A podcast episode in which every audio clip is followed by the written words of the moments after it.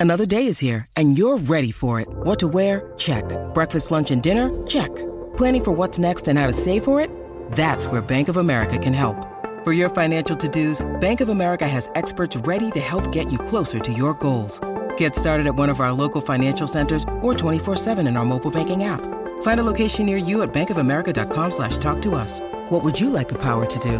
Mobile banking requires downloading the app and is only available for select devices. Message and data rates may apply. Bank of America and a member FDIC. When you need mealtime inspiration, it's worth shopping Kroger, where you'll find over 30,000 mouthwatering choices that excite your inner foodie. And no matter what tasty choice you make, you'll enjoy our everyday low prices, plus extra ways to save, like digital coupons worth over $600 each week. You can also save up to $1 off per gallon at the pump with fuel points. More savings and more inspiring flavors make shopping Kroger worth it every time. Kroger, fresh for everyone. Fuel restrictions apply. Podcast is part of the Sports Social Podcast Network. This podcast is part of the Sports Social Podcast Network. This podcast is part of the Sports Social Podcast Network. This podcast is part of the Sports Social Podcast Network. This podcast is part of the Sports Social Podcast Network. This podcast is part of the Sports Social Podcast Network. This podcast is part of the Sports Social Podcast Network. This podcast is part of the Sports Social Podcast Network. This podcast is part of the Sports Social Podcast Network.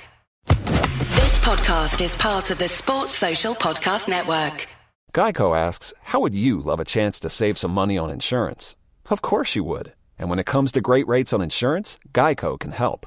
Like with insurance for your car, truck, motorcycle, boat, and RV. Even help with homeowners or renters coverage. Plus, add an easy to use mobile app, available 24 hour roadside assistance, and more, and Geico is an easy choice. Switch today and see all the ways you could save. It's easy. Simply go to geico.com or contact your local agent today. This podcast is part of the Sports Social Podcast Network. Geico asks, How would you love a chance to save some money on insurance? Of course you would. And when it comes to great rates on insurance, Geico can help. Like with insurance for your car, truck, motorcycle, boat, and RV. Even help with homeowners or renters coverage. Plus, add an easy to use mobile app, available 24 hour roadside assistance, and more, and Geico is an easy choice. Switch today and see all the ways you could save. It's easy. Simply go to geico.com or contact your local agent today. This podcast is part of the Sports Social Podcast Network. Geico asks, How would you love a chance to save some money on insurance? Of course you would. And when it comes to great rates on insurance, Geico can help. Like with insurance for your car, truck, motorcycle, boat, and RV. Even help with homeowners or renters coverage. Plus, add an easy to use mobile app, available 24 hour roadside assistance, and more, and Geico is an easy choice. Switch today and see all the ways you could save. It's easy. Simply go to geico.com or contact your local agent today.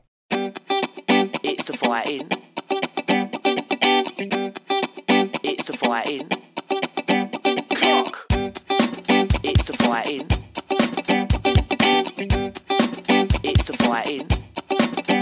Clock. Come on, son, no! find it really funny. Like it doesn't bother me in the slightest. And some people, it is it is literally the the trigger of all triggers, isn't it? Like you can just say anything and then just go, "Your mum." It's just over for them. Yeah, there was there was there was kids at my school that you, it would be that you brought someone mum into it. They would lose their shit, like absolutely go crazy. They'd be like throwing windmills, and then like they'd they'd have a discussion with the teacher saying, "What, what happened? He, he cussed my mum." Where when when if someone cusses my mum, the like from the age of about eight till now, it's not my mum they're talking about. It's a, an imaginary mum that doesn't exist. I could my my You're just, brain um, can stop the mental images from happening. Doing it. But I just wonder, wonder i- when if I say, John, if I say to you right now, ten minutes ago, I just got off your mum. Can d- does your brain immediately go to that image? See, my brain, I think, is wired uh, in a different way, where I actually think, well, my mum's rank, so you've just shagged a rank bird, so you the joke's on you in that. You can't say your own mum's rank. Well, I can. You can. I It's your mum. exactly. Um, He can and he has. Exactly. Uh, this is the that's- Fi- Fighting Cock podcast, season nine, episode fifty-four. Um, yeah, so the, this the, the entirety of the next forty-five minutes to an hour is going to be talking about uh, mum jokes because uh, we don't want to talk about football. It's Filoni's filth. How you doing? T. Um, 3.8% beer, not very alpha, but here I am. Uh, you cut out there. Do that again. I'm drinking 3.8% beer. Three point eight percent beer. You animal. Do you, do you, do you ever it's find when you go to the pub and you pick up a beer and it's like three point eight percent? You're like, mm, nah. Going to chuck it out the wall. When was the last time? When, Even, even having it in my hand. when when was the last time you, you drunk a can of Stella tea? It's going back about a year. You know, I'm a bit poncy about my beers already. My, maybe a, there are two beers that just don't agree with me. I See, just I'm- can't handle them. I'm gonna have to cut you all. off and- and- it's, and like, it's like Pacquiao v Pereira. I'm going to cut you off and bring you back. Okay. Because you're uh, you're you're cutting out. Uh, John Bass. Hello, mate. How are you? Uh, I'm good. I'm good. I'm good. I'm. I'm do you know that after that result yesterday, I um, I did. My missus when it started, my missus said, "You're not going to be swearing during this game, are you?" And I, I was adamant and completely genuine in my answer when I said, "No, I won't be," because I kind of had the sense of foreboding, but I've also reached a position which is a shame, where I, I'm not going to let Spurs and Jose Mourinho impact me negatively any more than they can. It's hard though, isn't it, mate? it is hard. Like I'm the same. I um so I've had my mother-in-law with us um during lockdown and I was watching the game in the lounge. So she was there, my missus was there, and I was also trying my very best not to let it upset me. Um, but the problem is when you watch it with people who aren't as invested in you, they ask like genuine questions that that enrage you. So when it when it went two 0 obviously I was pretty pissed off, and then my mother-in-law just goes, "Oh, is that two 0 to them?" Like, yes, Yeah. yes, it is. Thanks for that. Thanks for reminding me. Um, so, so it doesn't like it doesn't help with the rage factor, but um, oh, fucking hell, hey ho, let's just get rid of this season. Just burn it, burn it with fire. It was just like I, the second goal went in. I was just like a huff. I was like, oh, well, hmm. I was kind of kind of expecting it, even though the game wasn't going like it weren't like they were all over us and pressuring us, but it just it felt like it felt like one of those games. You know, we watched a lot of football over the years, and we kind of understand how football goes sometimes. And it was it was one of them. Like they they almost in terms of the space that they created in breaking and a great bit of hold up play by that geezer they got up front. I can't remember his name. For him to burning. yeah, to to to find that um, player on the left hand side meant that it exposed us again. And Eric Dier be like if Eric Dier was so um, had so lack so much lack of movement and awareness that I genuinely thought there were going to be a group of left wing protesters to pull him down on the ground and throw him in the throw him in the sea. T, T what, what did you make of uh, Eric Dier's performance? So what was that? What what do you make of Eric Dier's performance? Uh, I think there's, I think the Lys Mousset goal probably summed it up really. Um, you know, I mean, he's just so wide open in the box. Um, Dar just didn't know where he himself was and where Lys Mousset was. Just, um, I think the second goal just symbolised the defence on the whole. Really, all four were culpable for for that goal. Turnstile he says uh, anyone who isn't backing Jose now is not allowed to celebrate our first trophy next season. Discuss. John, what do you think? Um, well, yeah, like I get the um, the frustrations and stuff with Mourinho, and I, like yesterday, I was like really annoyed, and like everyone, I was kind of just pissed off at the whole situation. But I've tried to maintain this kind of equilibrium between being sad and disappointed the way that Poch left, but giving Mourinho basically this season and up to January of next season. And I'm still in that mindset. Like I'm not enjoying this ride, by the way. And like I think he's, you know, like there's a lot of downside to Mourinho. Um, but it's ultimately it's the same scenario that he was in when he took over, which is that it's not his squad. He hasn't really spent any money, and now we've gone through a global pandemic. So with his reputation, you kind of expect things to happen, and I think we all got like excited at the beginning with the charm offensive. So like, if you if you're chucking it in already with him, like, I do get it because a lot of people didn't want him in the first place, but we do like I think we just have to give him some time to at least completely fuck it up. Um, or maybe potentially get it right and win a trophy. So yes, we'll see. I, I, I agree. I mean, you can't you can't just chuck him under the bus right now because there are mitigating circumstances. But you can understand why people are shifting towards that now, given the fact that Pochettino is still a free agent.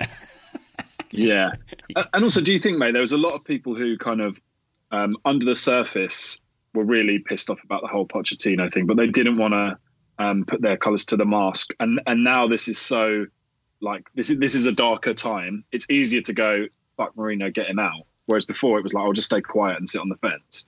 So I think it's kind of it's just rearing its head because it's in a kind of shitty moment. I think Um, I, I, I think the best the best practice in football is patience, and it's something that's really really hard to to maintain and discover in times of darkness and, and frustration. That a little bit of patience goes a long way, and you know. uh, i- In the modern era of football, it's not something that, that, that generally happens that often. But I'm not like the issues in the squad are clearly the same that they were under Pochettino, and maybe maybe Pochettino should have been given more patience as well. And this is someone who said it was it was we got rid of him too late. You know, we we should have moved earlier to get rid of him. But in hindsight, he understood that squad better than anyone could because he worked with them day in and day out, and because of that, and he did warn us as well. It's not like he didn't warn us. He gave us warning saying, look, this is going to be painful. We're going to have to rebuild this squad and it's going to be painful. Um, and this was way before the form dropped off. So yeah. it's it it would have taken an absolute gargantuan amount of of patience to stick with with Pochettino. So the least we can do right now is is, is stick with with Mourinho because we, we we've seen managers change. We've uh, the, the you know the, the uh, have found success when previously they hadn't. T, what do you make of all that? I think that um, this run of form with Poch at the helm will probably be a bit more palatable than it is with someone like Mourinho, who's blaming everyone but himself. Um, I mean, we've probably got it in the running order somewhere that his comment after the game basically saying that the players don't have the mentality. So it's a bit like Redknapp used to do, really, when he lost a game. Says, you know, is this, this this person's fault? Is that person's fault? So when we're in bad time. just rub people up the wrong way. Does, does kind of grate on people a little bit. But his, his comments after the game were, were, were problematic, but he, he probably isn't. It's not not true, is it? well, it's not. I mean, it's, it's, it's not wrong. It's not. It's not wrong in what he's saying, but he's picked the team ultimately. He's put that team out. He he picked um, Eric Dier and Davinson Sanchez as a central pairing. Um, this is a pair that I defended because up till yesterday they did fairly well. So you have to respect that. But then the frailties in that partnership were put out were put all out for everyone to see. Um, I think I think we do we do need patience. I just feel that um, when when times are bad under Pochettino, at least we had a manager that we liked. When times are bad under Mourinho, it's a the first place, and that's where I think the the bad feeling is coming from. T, is it, have you updated your potato of a router today? you- No, you know what? I'm I'm gonna I'm I'm gonna I'm gonna switch up to my phone. I'll, I'll I'll I'll log back in on the phone because this is a bit of a joke. what, what, what's going on in your household? What like how, how many people are on devices? Five. I'm not. I'm, I'm not at my house. I'm at the missus's house. There's five of people on who've device. What, what's what's your stepson doing? Do you he's he's up to no good in his bedroom? He's probably playing PlayStation. That you got to go up there and just pick his PlayStation PlayStation up and throw it out the window. Just kind of I'm doing a pod. That, that, that wouldn't end very well for me because he's bigger than me. So yeah, What what have you have you ever had that situation where you've had to discipline your stepson, but you realise he's he's probably bigger and stronger than you are? Yeah, I think that's probably happened over the last 18 to 24 months. Yeah. you, you come to that realization, yeah. All right, uh, yeah. Go on then, log, log in, and then uh, and uh, I'll add you in five minutes when when all that shit's sorted. Okay, mate. Bye. All right, bye. Right, Flab. Just on on this point, uh, what age did you? Th- or maybe it hasn't happened yet, but what age were you when you realised you could probably have your dad in a fight? Because your dad's probably quite quite tasty, I imagine, in a scrap.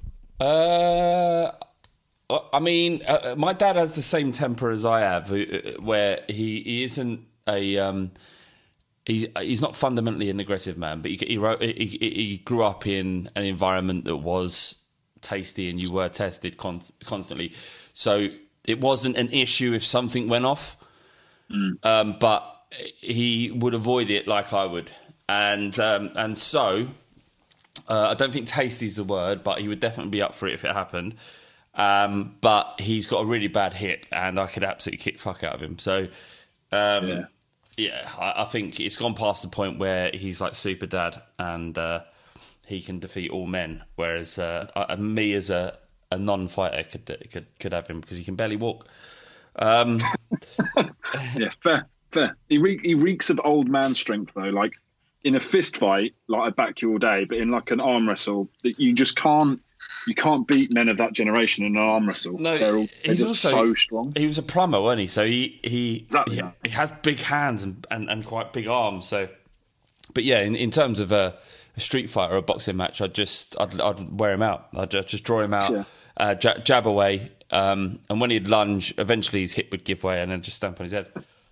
Yeah, exactly. Just knee him straight in the hip. Done. Yeah. Uh, how, mu- how much? Um, how much was an issue? Was the uh, the VAR goal the the goal that never was? What what was your take from that?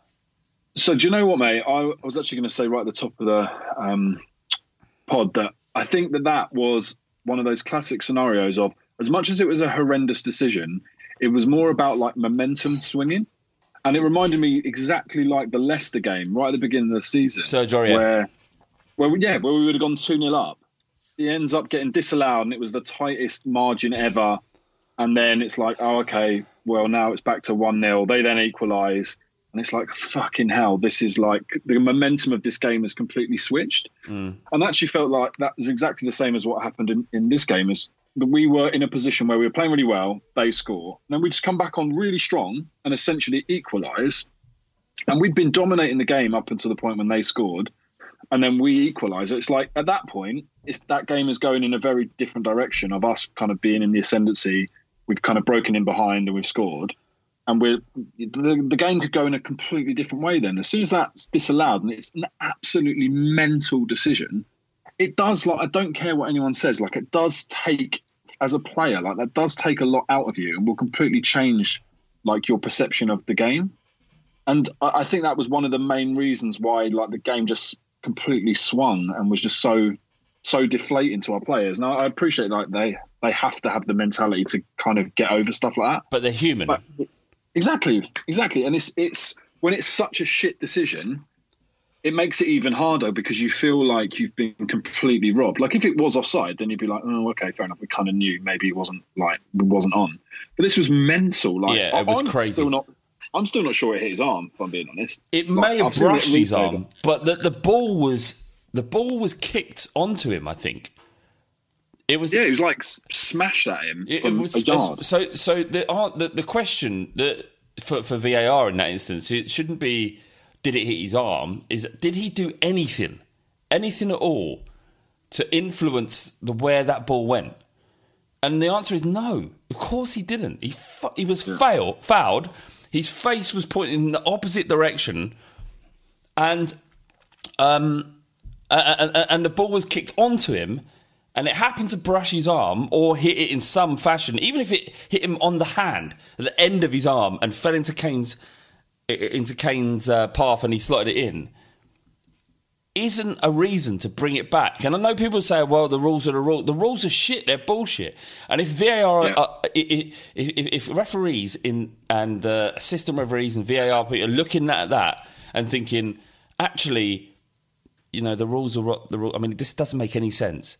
But the rules are what they are, and we must follow the rules. Do you know what happened to six million Jews in in in in the Second World War for people following the rules? And Yeah. I mean that was a bit extreme. I shouldn't have compared the Holocaust to this disallowed VAR goal, but but some some at some level you just need to say this is bullshit. The rules are bullshit. We're going to give the goal and force a change, open a conversation up. It's it was nonsense. Mate, it- this is like this is my major issue with with VAR is let, let I mean apparently that is the rule that but no matter what happens if it hits your arm as an attacking player then it's it's handball right? But like I said I'm not sure it even hit his arm. We we all know that that shouldn't be the rule. Right let's just say it is the rule. Um it's the thing about VAR that is just utter garbage is that let's say that foul happened right? You as a referee you played advantage. We didn't get any advantage. So because you we had the advantage and we scored from it, but then because you because it's like a foul beforehand, you haven't been able to play on because you you haven't given us a foul. So we've got we've been fouled and had no advantage and had a disallowed goal.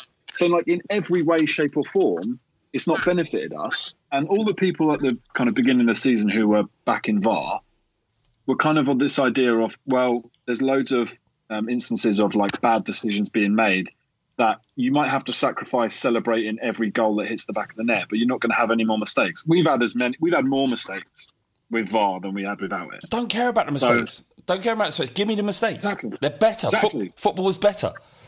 One hundred percent better with, and actually I think there was less mista- less mistakes because referees now they don't make good calls because they don't have to because they just go, oh, well, VAR's going to check it anyway. Yeah. Um, and so we actually get a load of horrific decisions like the one yesterday because no one on that pitch, not any Sheffield United player, no Spurs player, the ref, the linesman, no one thought that anything had happened incorrectly there. They check it as a matter of course, and someone's gone, ooh, that might have hit his arm by a millimetre. Like, that's not football. Do you know what I reckon? I reckon these little, these dweebs are sitting in this office and going, "Oh, I've got this is an opportunity for me to shine here," because all these referees, all all of them, they know that by playing by the rules, instead of just saying what's right, by playing by the rules, they get their they get their boost. That they, they they'll get a Premier League game next. They they won't be relegated to Division One, and and and the, these referees are. are, are the VAR and the referees are destroying uh, the s- elements of the game that was fun before for their own gain, their own their own their own career. That's what they're doing. They're not interested in, in the spirit of the game. They're interested in furthering their own careers. T. Um, John just compared the mm, Lucas Moura handball to the Holocaust. Like that's too much, right? Just a smidge. The thing with that is that the the rule has been correctly applied, but it's a bad rule. Yeah, but that, we're saying that you know if you're if you're you know if you're told to follow orders and you know it's going to end up in misery, you wouldn't do it if you're a decent human being. I don't know. Some things are some things are um, a product of their time. Yes. Okay. Very, very, very, uh, very dignified. I'm sick of you, John, for saying something like that. Absolutely disgusting. T- I, I just think the whole um, the whole VAR thing has just become a bit of a fucking mess now. And um, look to review that rule now as well. But the damage has been done. But we didn't deserve to win the game, so probably got what we deserved in the end. You say that Kane scored four goals on his own. Yeah, he's back on form. Um, one of them obviously was offside. He put in. There was no push on that defender. That should have counted. The second, the first goal should have counted. So we should have just lost three two. That'd be fair. No, no, no. That'd be three all. Three all actually, wouldn't it? Can you imagine? Yeah. Um, so to, uh, Toby or not Toby uh, says, uh, what, "What have you thought about Lucas recently? I've often been one to defend him, but he hasn't seemed to contribute much of late, especially compared to Stevie Bergwijn. How, how Stevie Bergwijn's been performing." T, go on because you you absolutely hate Lucas Moura's guts. I do. He should not start with Tottenham ever again. Absolute fucking, absolute fucking spaz fest watching him play. He's just, um, I just think he's more of an impact sub these days. Um, you know, yesterday was an example where he played the full 90 and he just didn't really make any impact whatsoever. But then someone made a very good point about Bergwijn. He's actually recovering from an operation, so he can't play the full 90. So it's probably more about necessity. But Lucas particularly bad yesterday. Maybe him and Son and him and um, Bergwijn can't play in the same side, so there might be mitigating circumstances in that. I was a bit confused by the front, you know, that front three behind Kane. It didn't. Well, like a four, yeah. Like loads of them. yeah, like a four. There didn't seem to be a huge deal of technical ability there, and, and um, pace.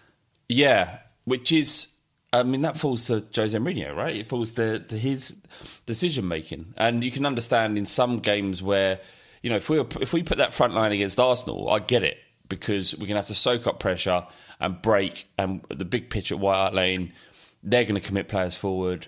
There'll be opportunities for that pace to work, but against a team like Sheffield United, who once they went one nil up, went one nil up, the game was pretty much dead and buried because it, they defend so well.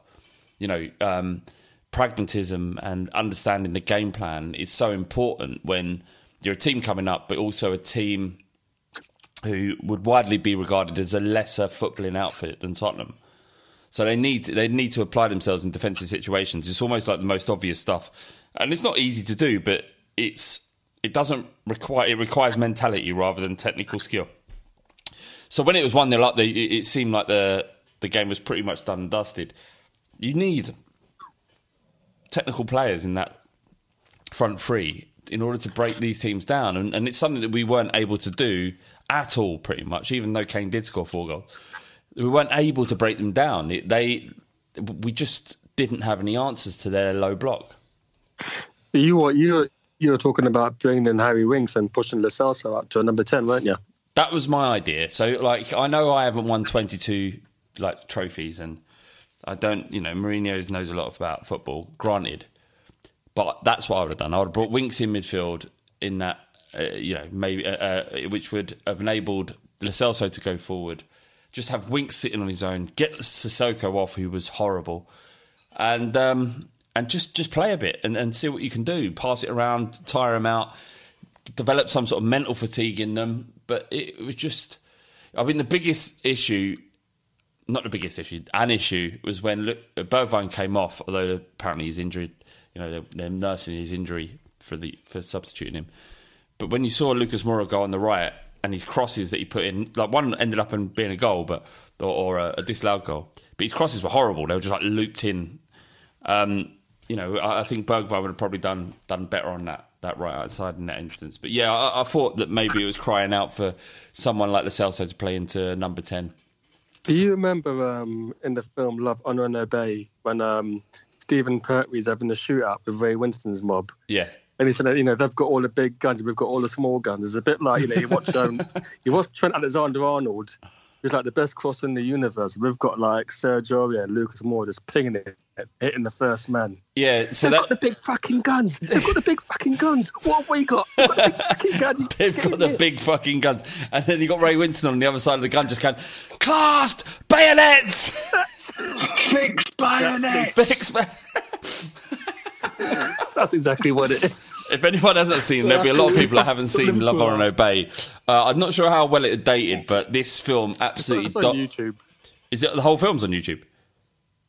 I believe so.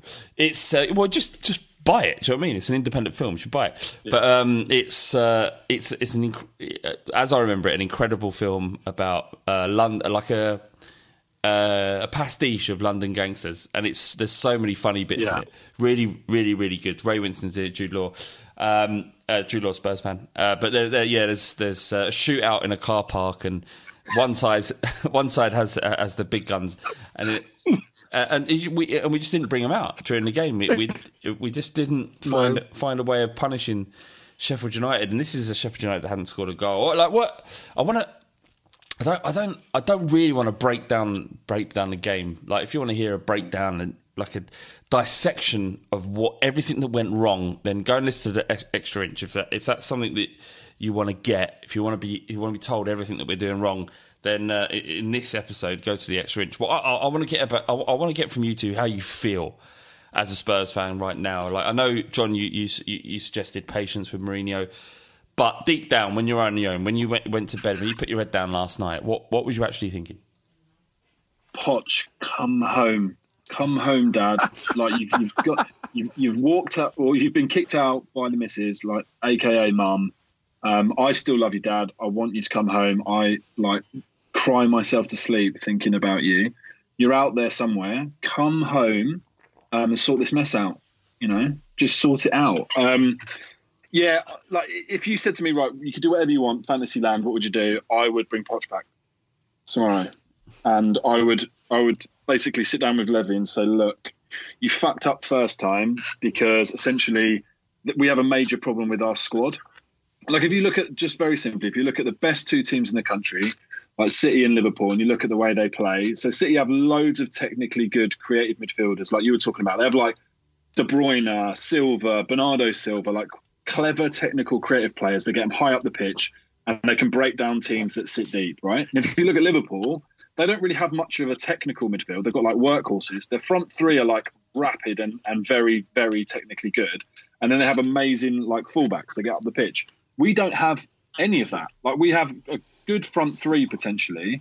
We don't have a very like industrious midfield or particularly creative. It's like somewhere in the middle, and we don't have good fullbacks anymore. So it's just like a massive rebuilding job. So, So we I'm don't- kind of just like We don't need Poch back then, do we? We just need to we need to invest in the squad. fuck loads of players. Yeah, Yeah, get loads of players in. just fucking loads, mate. Get the big guns in. You, you're fat and I throw you in the river. Just get them in. another another quote from Love Holiday. That's how he came. Yeah, no, That's how he came. uh, yeah. Lucas Moura was in a dog chain on the, on his hands and knees in in the uh, changing room, and uh, and, they- and the Sheffield United defenders are just feeding him dog food. With LSD in it. What's that? Yeah, a bit of LSD in it. What's he eating? Chunky. you got. You have to watch. You have to watch Love Holiday Bay to get all this shit. So this is so niche, but I'm in stitches here. Yeah. You see, you see, you see. Basically, what happened is, what I think the bone that's gone up my up my knob has broken, and I've broken the bone in my knob. anyway, look, we've got to stop because this is too niche. Um, Um, but you are. I mean, you asked how I felt. I mean, um, I don't think Poch should come back now. I think Poch needs to have another job before he comes back with us because um, I don't think he can fix this. I think he needs a massive rebuild job, and it probably needs a bad guy like Mourinho who's got a thick enough skin to maybe make some tough decisions and get rid of some players and rebuild the team. Um, I think we are going to have to eat shit for a while, but I mean, I my it's a bit. I'm kind of contradicting myself all the time. I don't think Mourinho is going to win a trophy with us, but I think he needs to be given time to to swing the axe and maybe bring us some players. I don't think that. I think we can get affordable players easily. There's players in mid-table, lower table, even at the top end of the championship who can supplement that squad perfectly well. You know, um, for example, we we da- we stalled on Sessegnon and we could have got him for cheaper, but we didn't.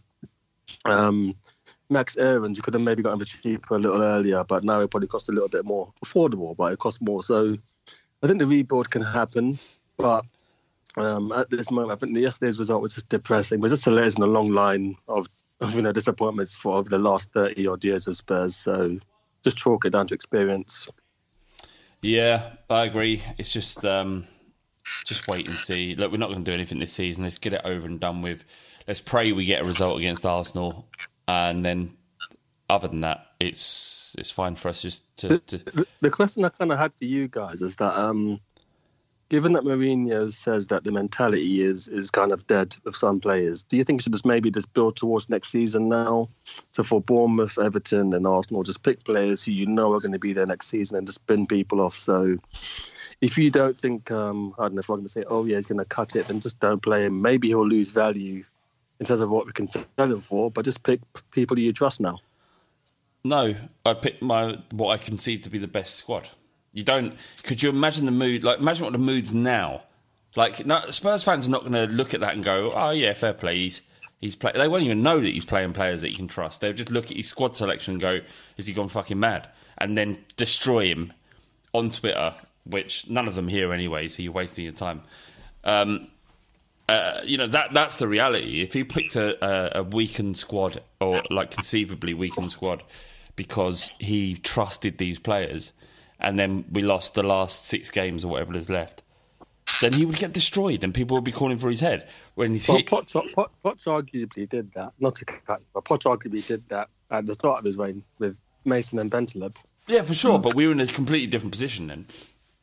Like you couldn't lose at that point. The, the morale was so bad, and you had Nobed in manager, and it's just he, he, he Poch came in with a, a a very good football club with an underperforming squad with disharmonious, and there was a lot of poison there. And he came in and made the right decisions to just gently lift the form. If you remember the last, the first six seven months of Pochettino's reign, it wasn't incredible. I think he, Yeah, it's Patrick. yeah, he lost as many as he won, but we, we saw a difference in attitude in the players, and that's what all we were looking for.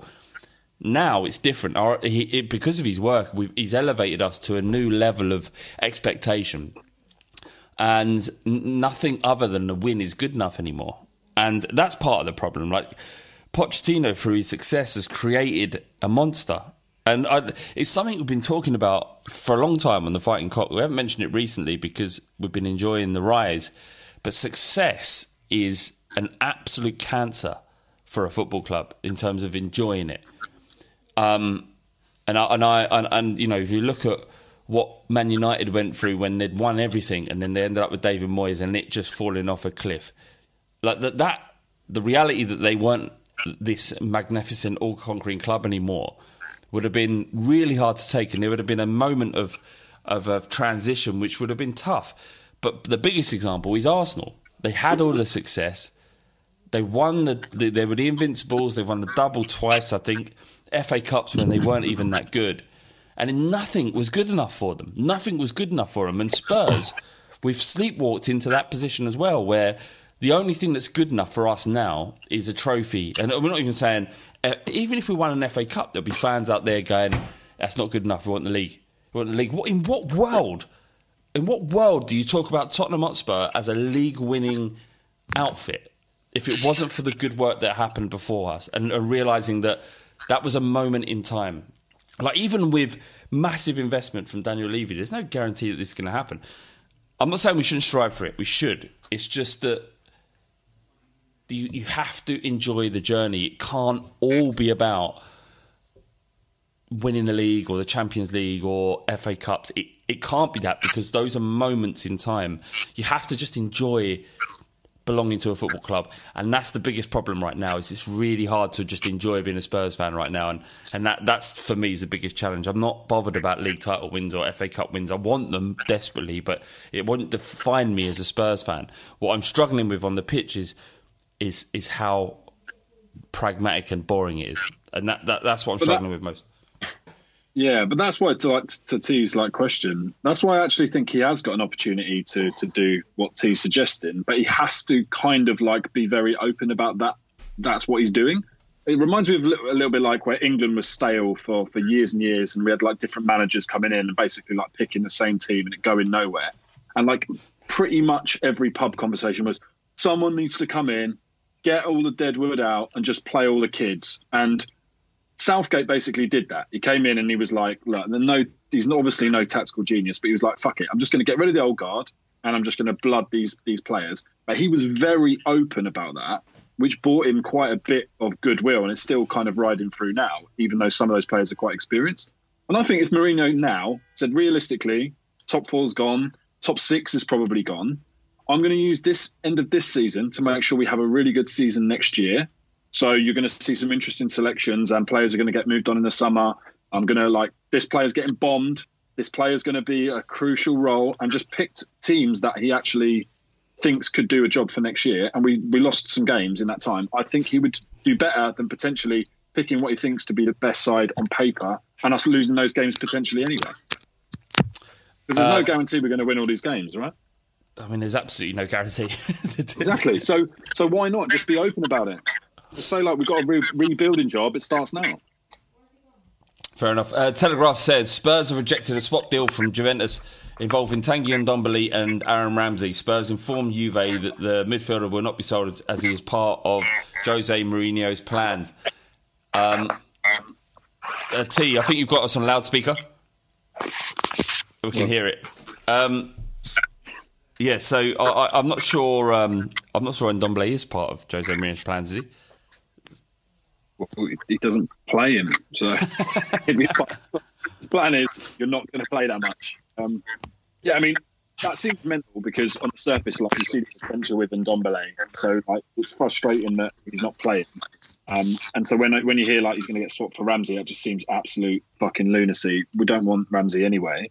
Um, but it also doesn't seem like he's in like he's in the plans. Like he's obviously not in the plans, and it's very frustrating. So I, I hope it's a case of like it's a and it sounds weird, but I hope it's kind of a personal issue that they're working towards rather than him not rating him as a player because you can get over one and not get over the other. So we'll see what happens with that one. But Would you swap yeah. him for Aaron Ramsey? absolutely no chance. Why? I actually, I actually think Ramsey is quite a decent player. Like he's he's reasonable, but personally, I don't I don't think he's any better than Winks. Like I think they're the same type of player. Maybe he's marginally better. Is he better than Dele Alli? Uh, not Dele Alli playing like proper Dele Alli. I don't. I don't know if you've actually have you seen this tweet that's come out tonight from uh, Curtis Woodhouse about Dele Alli. I think it's pretty pretty accurate Yeah. in terms of what he said about Dele. Have you seen it? Yeah, he's talking about how, um, yeah, he's not. He, he all he needs to do is run off of Harry Kane. That he, he's not a passer. He's not that guy. Yeah. So he's basically said Dele, Dele Alli is a runner. As soon as he realizes this, the better. He thinks he's a passer. He isn't. That happens to lots of players. They get success and try and overcomplicate it. All he needs to do is run off Kane for 90 minutes and he gets 20 goals. Let the ballers ball. You just run. Very sim- simplistic, but I actually kind of agree with that. I think Dele, by um, because of the injuries we had, had to play deeper, like towards the end of like last season, the Champions League run, stuff like that. And he's kind of tried to incorporate this like central midfield element to his game. And I just don't think it's his game. And when he's literally just running off Kane and just getting near Kane and higher up the pitch, like he will score a shitload of goals. So I just we just need to go back to basics. I think, like yeah, I I mean, uh, back in the day, T, I'm not sure if you remember this, but uh, Bardi was just like we had a conversation about what Dele Alli is and what he's good at, and like exploiting space and creating opportunity through running is what everybody identified him as being great at, and he got so many opportunities from doing it. But that he, w- when he gets the ball in a deep position, he slows the game up so much because perhaps he feels like he needs to influence the game. That in his head, he's the he, he's a, he's a player that dominates the game. The reality is, he from from you know from what I've seen is that he isn't that. And, and when the deeper he gets, the worse he gets, and the more the less it, uh, effective he becomes. Play him, you know, up top with Kane or off him as a number ten. And I'm not saying Sheffield United wasn't a great example to do that, but when games are open where he can genuinely just use his instinct and create find opportunity like he did against Arsenal in the League Cup last year, where he destroyed them, just need to give him the opportunity to run into space. And I don't know whether this is Jose Mourinho or Pochettino before him asking him to do more than he's capable of doing, but understanding that Dele Alli is a limited footballer with great destructive power isn't a slight on Dele Alli or a slight of what he's what he's done previously. He doesn't have to develop any more than what he was doing when he was 21. T. Well, I think I think the issue is that he's just so one-footed, and um, he, in the fact that he's one-footed means he can't really spread play. He can't really do anything. Um, oh, I don't know the fucking word it. He can't do anything too much off the cuff. So there's one example. He's running down the left wing, and they knew he couldn't use his left foot, and he just refuses to use it, and he just ended up just giving away a goal kick. I think that um, Curtis Woodhouse has made a very valid point. He's very good at making runs. He's, um, do you remember that term, Flav? Um, the Raumdeuter, like Yeah, the um, space invader. Thomas Muller. Yeah. Yeah. That's what he is. That's where he's. That's where he's at his best. And um, I don't know. I mean, as you've alluded to earlier, Mourinho has forgotten more than we'll ever know about football. But I think that if Dele Alli's going to have any role in this team, it has to be close to Kane, feeding off the scraps. Yeah, definitely. Do you, do have you ever seen Misery? Is that with um, James Caan? Yes, yeah, yeah. Yes. James Caan and what's her name? Kathy Bates. Kathy Bates, yeah. I know this might be extreme, but they need to strap Dele Alli down to his to a bed. They need to put a block of wood between his legs and need to break, break his right ankle with a sledgehammer, and then just get him doing kick ups with his left foot. You know, you know something though. Um, well, it's very. Is that um, I think Nathan A. Clark. I don't know why I call him Nathan A. Clark. Just Nathan. It's just what he is on Twitter. Made a very good point that um, you. It's easy for us to say, yeah, well, they should work on their weaker foot, but while they're working on their weaker foot, they might be missing opportunities to work on what they're good at. Yeah. I And think that's that- that's uh, uh, at this. I mean, I would never profess to know more about the tactics and all that shit than Nathan because he's dedicated a lot of time to it, and I can't be fucked. But I would uh, think that at this stage of Dele Alli's career, that he would that they have to concentrate on other things other than developing his left foot. Like that Yeah, seems like something that should have been done when he was twelve, not not at twenty five or whatever he is right now. It's it's easy to. I mean, you know, we can go around in circles saying whether it's easy to do that, but if he's at this level, where without the left foot, then just got to kind of leave it, leave it where it is. Well, just buy an, buy an improvement. Just buy buy someone who's better at doing what he does, or or if you don't want Dele Alli to, to run off Harry Kane, if that's what he's the best at, then buy someone who can do something that you want him to want Dele to be able to do that he's ineffectual at. Like you don't have We've got we've got no money, Flav, so it's a kind of a vicious circle, isn't Well, it? We I- haven't got we haven't got 150 million in the bank to buy Jadon Sancho, so no, not da- not Jadon, kind of not Jadon Sancho, but I, I I would say that look, I think Dele Alli's value and people's um, understanding of what he can do on the football pitch is still hyped. People are still remembering the two 20 goal a season, the 20, 20 goal seasons that he had under Poch's very premier reign. You know, the best seasons that Pochettino had, and we could probably still fetch. 40 to 50 million for him. And with that money, we could buy someone who is more suited to, to play in the role that Dele Alli, Dele Alli's been asked, asked to, to play. I think, it sounds it sounds so easy when you say it like that, but that's not going to happen. Yeah, I know, but we're, we're like when, He's, when he's not going to join. He's not going to join Liverpool because he won't fit into how they play. He's not going to join City because he won't fit into how they play. He won't sign for Chelsea because they're Chelsea. So we just got to kind of eat shit once again. Yeah, but th- see, when you're in the football stadium and someone's like says, "Play him offside," or "Kick it on," or "Forward," you don't turn around and go, "Yeah, well, it's not as easy as that, pal." Do you? Yeah, but we're, we're, we're, we're not nosed up and drunk drunk in a football ground, are we? We're Aren't we? Aren't we, T? aren't we? Aren't we right now? no, no, we're not. We're not. uh, fair Yeah, enough. so. Um, and uh, Spurs will listen to offers for Serge Aurier and want to replace him with Norwich City's Max Aarons. That's from the Athletic. I think we're all in agreement. I mean, if we can't afford to buy Max Aarons, we're going to get relegated with Norwich, then if we have to sell Serge Aurier to buy Max Aarons, the football's so boring. It's, it's mental, isn't it? Like that. That would have just been back in the day. That would have just been a given. Like get Max Aarons as like a prospect. It was like when we when we signed Rose and Walker. Like they were just young, available players playing for uh, championship teams. Just hoover them up for like three or four mil, no problem. Now it's suddenly like, oh, Spurs are going to have to make some transfers in order to like stump up the funds for eight million pound rated Max Aarons. Like, what what world are we living in? He's a bit more than that. weird. I get your point. You know what I mean, though. Like the equivalent of an eight, and what used to be an eight million pound right young right back. Let's let's say it's eighteen now, for argument's sake. Yeah, it's like that shouldn't eighteen million pounds for a like a, a Champions League finalist in the last like year or so shouldn't be a big issue. You- know, we're not talking about signing the best right back in the world. We're talking about signing a right back who's getting relegated Norwich, who's let's be honest, the jury is still out on him. It's not like everyone's like, yeah, he is the answer. It's like he's worth a punt, and Yeah. we, we're kind of worried about getting that sorted. Like, I think I think that is the more we talk about it, the more it's like it's very obvious that the imbalance in our squad is down to the fact we, we haven't invested in it for pretty much three years, like not properly. Like uh, on Dom, and Dombele's fee kind of papered over the cracks for the fact that we didn't. We went two, nearly three transfer windows without any players. Li- You just can't. You literally Li- can't do that. John, John, leave you out? Le- leave you out?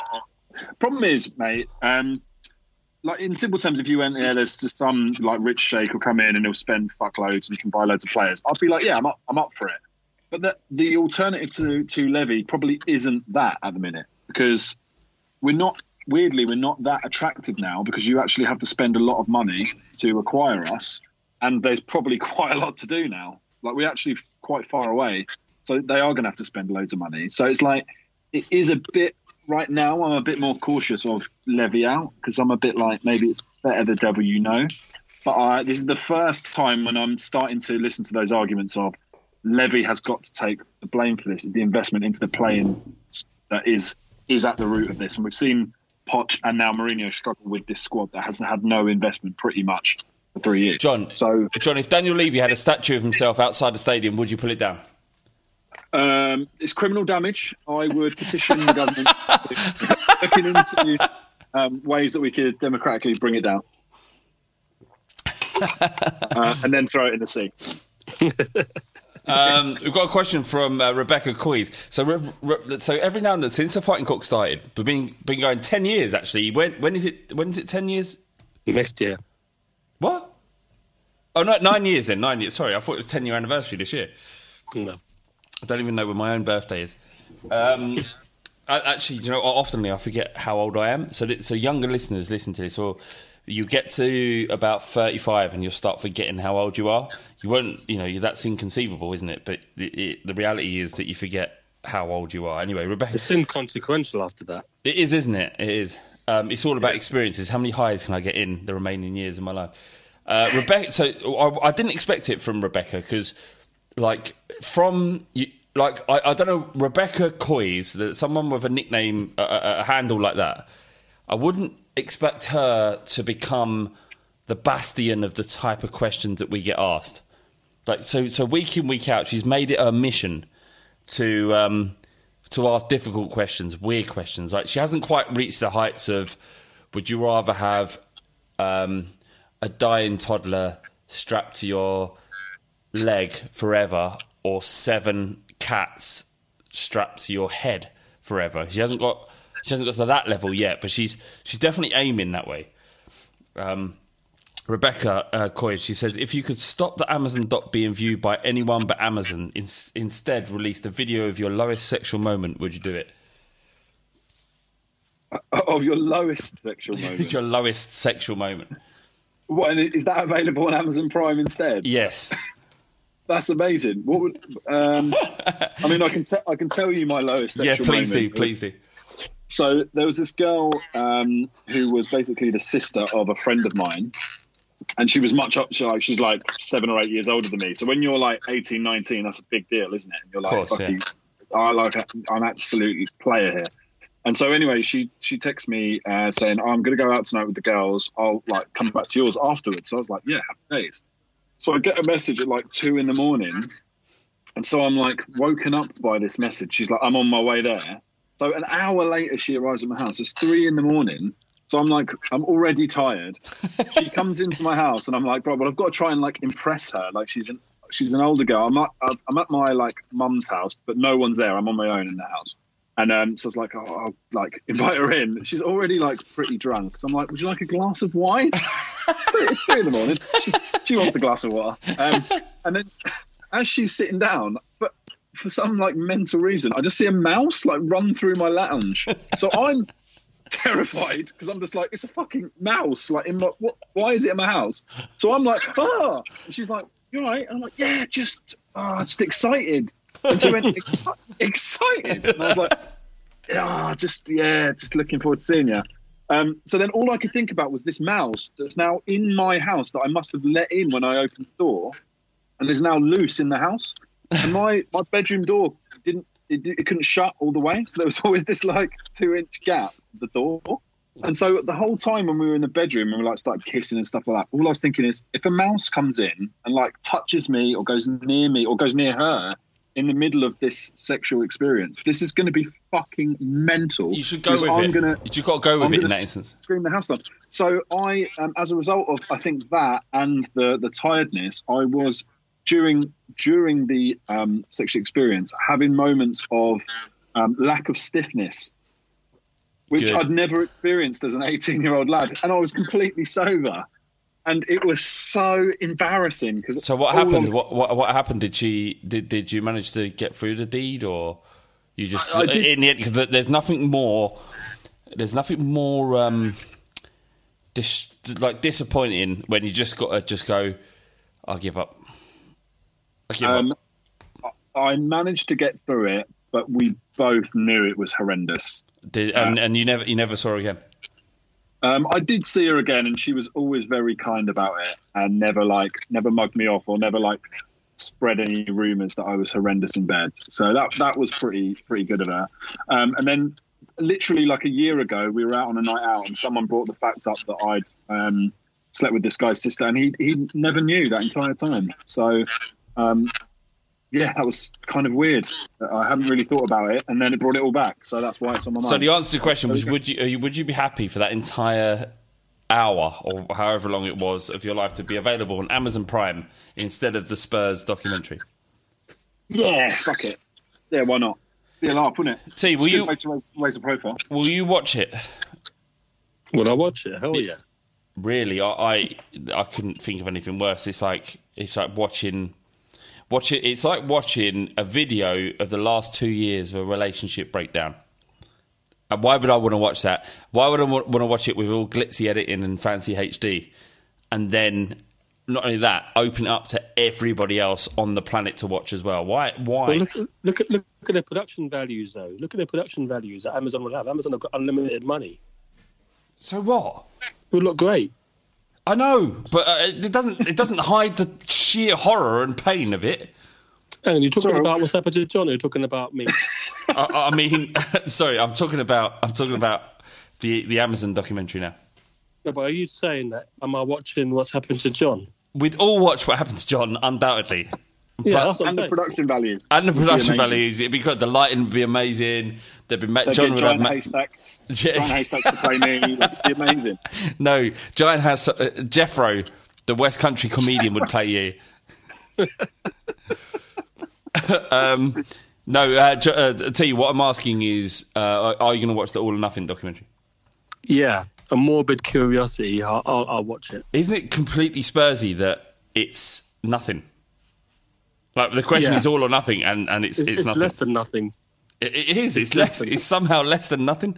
I don't. You know what, though, Slab? I've forgotten that feeling where, um, you know, because when opposition fans have laughed at us over the last four or five years, they've always kind of somewhat either got the last laugh or been kind of respectable. But now they're laughing at us, and we've got nothing to come back at them with. Absolutely nothing. Yeah. You What know, you've missed um, it. Yeah, I mean, you know, okay, we've finished above Chelsea, we've finished above Arsenal, we've finished above um, Man City, we've finished above all these teams. So it's been fine. But this season, you know, if this season, okay, the- if the league table ended, the league ended today, I've got nothing, nothing. We've finished below Arsenal, Chelsea, Man City, Liverpool, nothing. It's like it's like you. It's like you. You, you know, you've got this. You've got this bully, this nemesis, right? And he's been tougher than you for years, and you've been like dreaming of the day, like you're working out. You try, "Oh, uh, one day I'm gonna fuck him up. I'm gonna fuck him up, and then you do it. You meet down the park. He- He's been trying to finger your bird, and you meet in the park. It's like, oh, stop trying to finger my bird. If you don't, I'm gonna smash you up in Kinlock Park in North London. And um, and he goes, oh, fuck it, as if I've been smashing you up for 10 years. I'll slap you with my open. Uh, you could use your fist and I'll use my open hands and I'll still batter you. That's what he's saying. And he goes down the park and he's like, I'm not going to stop fingering your bird. And then you're like, all right, well, I'm going to kick your ass. And you do it. You kick his ass. Like you batter him all over the place. And two or three years pass, he can't finger your bird anymore because you just batter him. He's scared of you and then you get polio, and you're bedridden. Jose Mourinho is polio. You're bedridden for 16 weeks, and you go back to the park and go, "Come on!" And he, he, he pushes your guts in. I don't want people to watch that. I want them to remember the good times when I was kicking his head in, not the polio times. Don't concentrate on the polio times. Concentrate on the good bits. Yeah, Like, the last so- season at White Hart Lane. yeah, the person. Yeah. A, so a human being's life isn't defined by the worst moments. It should be defined by the best moments. Don't let a fifty million pound operation like Amazon Prime come in and document the very worst polio-ridden months of your life. That's all I have to say about it. Yeah, it's it's it's fair enough. It's just so it's just so us, isn't it? any other season before this one would have been fine. The last five years, pick one, it would have been would have been pretty compelling TV. But obviously, they picked this one, and obviously, it's been a fucking shit show. Um, they, the, the handball rule, Champions League final goes against us. Oh, we'll change that rule the following season. Chelsea, oh, okay, fucking hell, we'll um, now you've not qualified. Well, we'll change that rule for next time. It's just, it's just always fucking us, isn't it? It's so annoying, and this is why we need to um, appreciate the things that that come with supporting Spurs that aren't to do with being on the pitch, like celebrating with your friends. That is what it's all about. So I'm just going to stay on that positive mental attitude of like, doesn't matter about the pit. I've had enough of that fluff. Fuck right. it. Uh, Adam uh, Adam Boltwood. Final question before we end this podcast is uh, he said, and Adam Boltwood, just just in case you don't know, does the Front Three podcast, which comes out sporadically. No, now he he has the the silkiest voice. Like it, if there is a voice for radio, it's Adam Boltwood. And I remember a time when I worked from Ball Street where he had to take me across to a cafe and said, "Look, you're becoming a disruptive influence in the office." And um, you know, love you've got, that story. You've got to stop it. But he said it in such a silky way that I was like, "All right, I'll stop being, I'll stop being the office twat." Bearing in mind, I was 37, so I probably should have just known that at the time. But um, it is what it is. Sometimes you need someone who's delicately beautiful, as Adam Boltwood, to tell you. Um, he he asks, uh, who will be our next manager when Mourinho is sacked in ignominy next season when we're 12th in the table? Right, I don't want to go into lengths to describe the manager or, or, or just give me a name, T. Who do you want? Um, Wolves guy. Spirito De Nuno. Santo. Yeah. Yeah, Uh, I don't think anyone can argue with that. Nagelsmann. I just want to see fucking nuts like football, like some proper tactic shit, like gonna get him proper though, are we? extra inch. Not going to Yeah, get fuck RB it. Leipzig, are, Yeah, bi- get him. uh, uh, like a, they're they're beyond us right now. You need someone below us. Like Wolves, you know, they've done well. Everyone's clapping and cheering them, but they're they're still Wolves, aren't they? They're still the Black Country. They still live in a hovel. They can't attract players.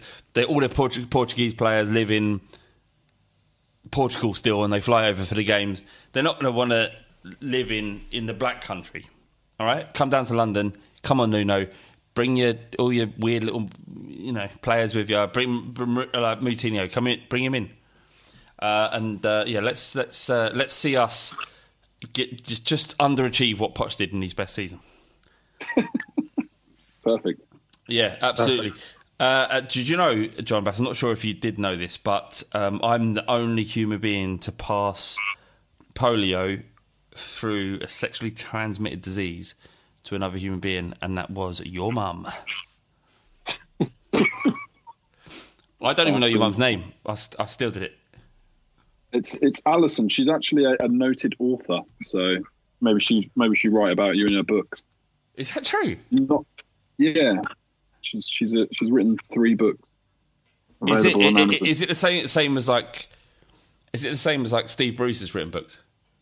No, like um, she uh, her name's A B Morgan, and you can you can buy her books. They're like psychological thrillers. Oh my god, I didn't know this about you. Yeah, Really that's that? why I'm that's why I'm so smart because like I've inherited this, um, you know, brains from from my mum. Um, not only is she a brilliant author, she she loves young cock. So similar to me in that way. So um, yeah, we How- Well, well Oh my read god, I've just and googled it. Oh my god, I'm looking on Amazon. Your mum is like genuinely a fucking author. what Death by Indulgence? good, bloody good book, bloody good read. Have you read any of them? No, mate, I don't. I don't the irony is I, I haven't read a book since school. That doesn't surprise So- me. That's why you're such a bigot. Yeah. There's actually Exactly. uh, there's actually six books, not three. You twat. Yeah. Right, and mate, and stench stench is is the the book that describes the room that we left, the hotel room that me and mum left. Oh, as I've said to you many times, the only the, the joke is on you because she, um, for all of her writing ability, is not a looker. Bless her. No, she Right. is. A, look- there is a picture on, on Amazon, and she is a looker. All women are beautiful. You're a twat. You're a twat, says the guy who's talking about my mum's vagina as a stench. So It wasn't sure. just her; it was me as well. of of Got up don't, to know, a, don't we, have a stanker. we got up to a lot, John. Good. All, I- all I'm imagining now, after we've been talking about love, honour, and obey, and now my mum in sexual acts, is Denise Van Outen deep throwing a cucumber, but to my mum's face instead of Denise Van Outen's. Brilliant. I um. I, all I'm saying is I, I, there was no there was no hitting involved. There was no hitting. No, You or her. no. She wanted to hit me, and I said it's too much. Good. That is that is the good news. She did spit on my back Um, though. she spat on your back pegged you? yeah. All right, that's enough. again. That's enough. uh, John Bass, uh, Filoni's filth. Despite the technical problems, I absolutely love you, and uh, you, in, in a way, have helped me get over over Tottenham for not the first time in the last ten years. Love You're you, welcome. boys. Love you both, mate. Take care. Peace. Bye. L-I-G-H-T-I-N-G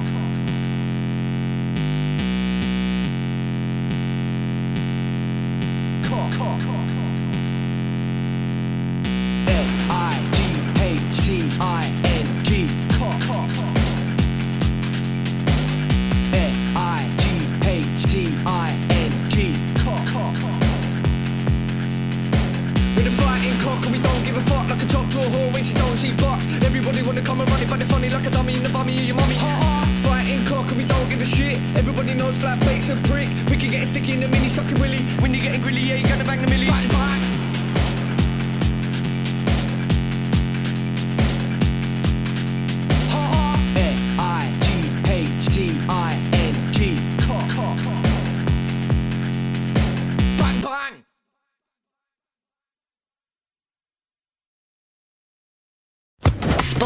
Social Podcast Network. Sports Social Podcast Network. Sports Social Podcast Network. Sports Social Podcast Network.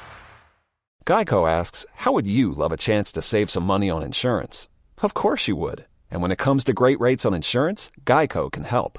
Like with insurance for your car, truck, motorcycle, boat, and RV. Even help with homeowners or renters coverage. Plus, add an easy to use mobile app, available 24 hour roadside assistance, and more, and Geico is an easy choice. Switch today and see all the ways you could save. It's easy. Simply go to geico.com or contact your local agent today. Sports Social Podcast Network. Sports Social Podcast Network. Sports Social Podcast Network. Sports Social Podcast Network. Geico asks, How would you love a chance to save some money on insurance? Of course you would. And when it comes to great rates on insurance, Geico can help. Like with insurance for your car, truck, motorcycle, boat, and RV. Even help with homeowners or renters coverage. Plus, add an easy to use mobile app, available 24 hour roadside assistance, and more, and Geico is an easy choice. Switch today and see all the ways you could save. It's easy. Simply go to geico.com or contact your local agent today. Sports Social Podcast Network. Sports Social Podcast Network. Sports Social Podcast Network. Sports Social Podcast Network. Sports Social Podcast Network.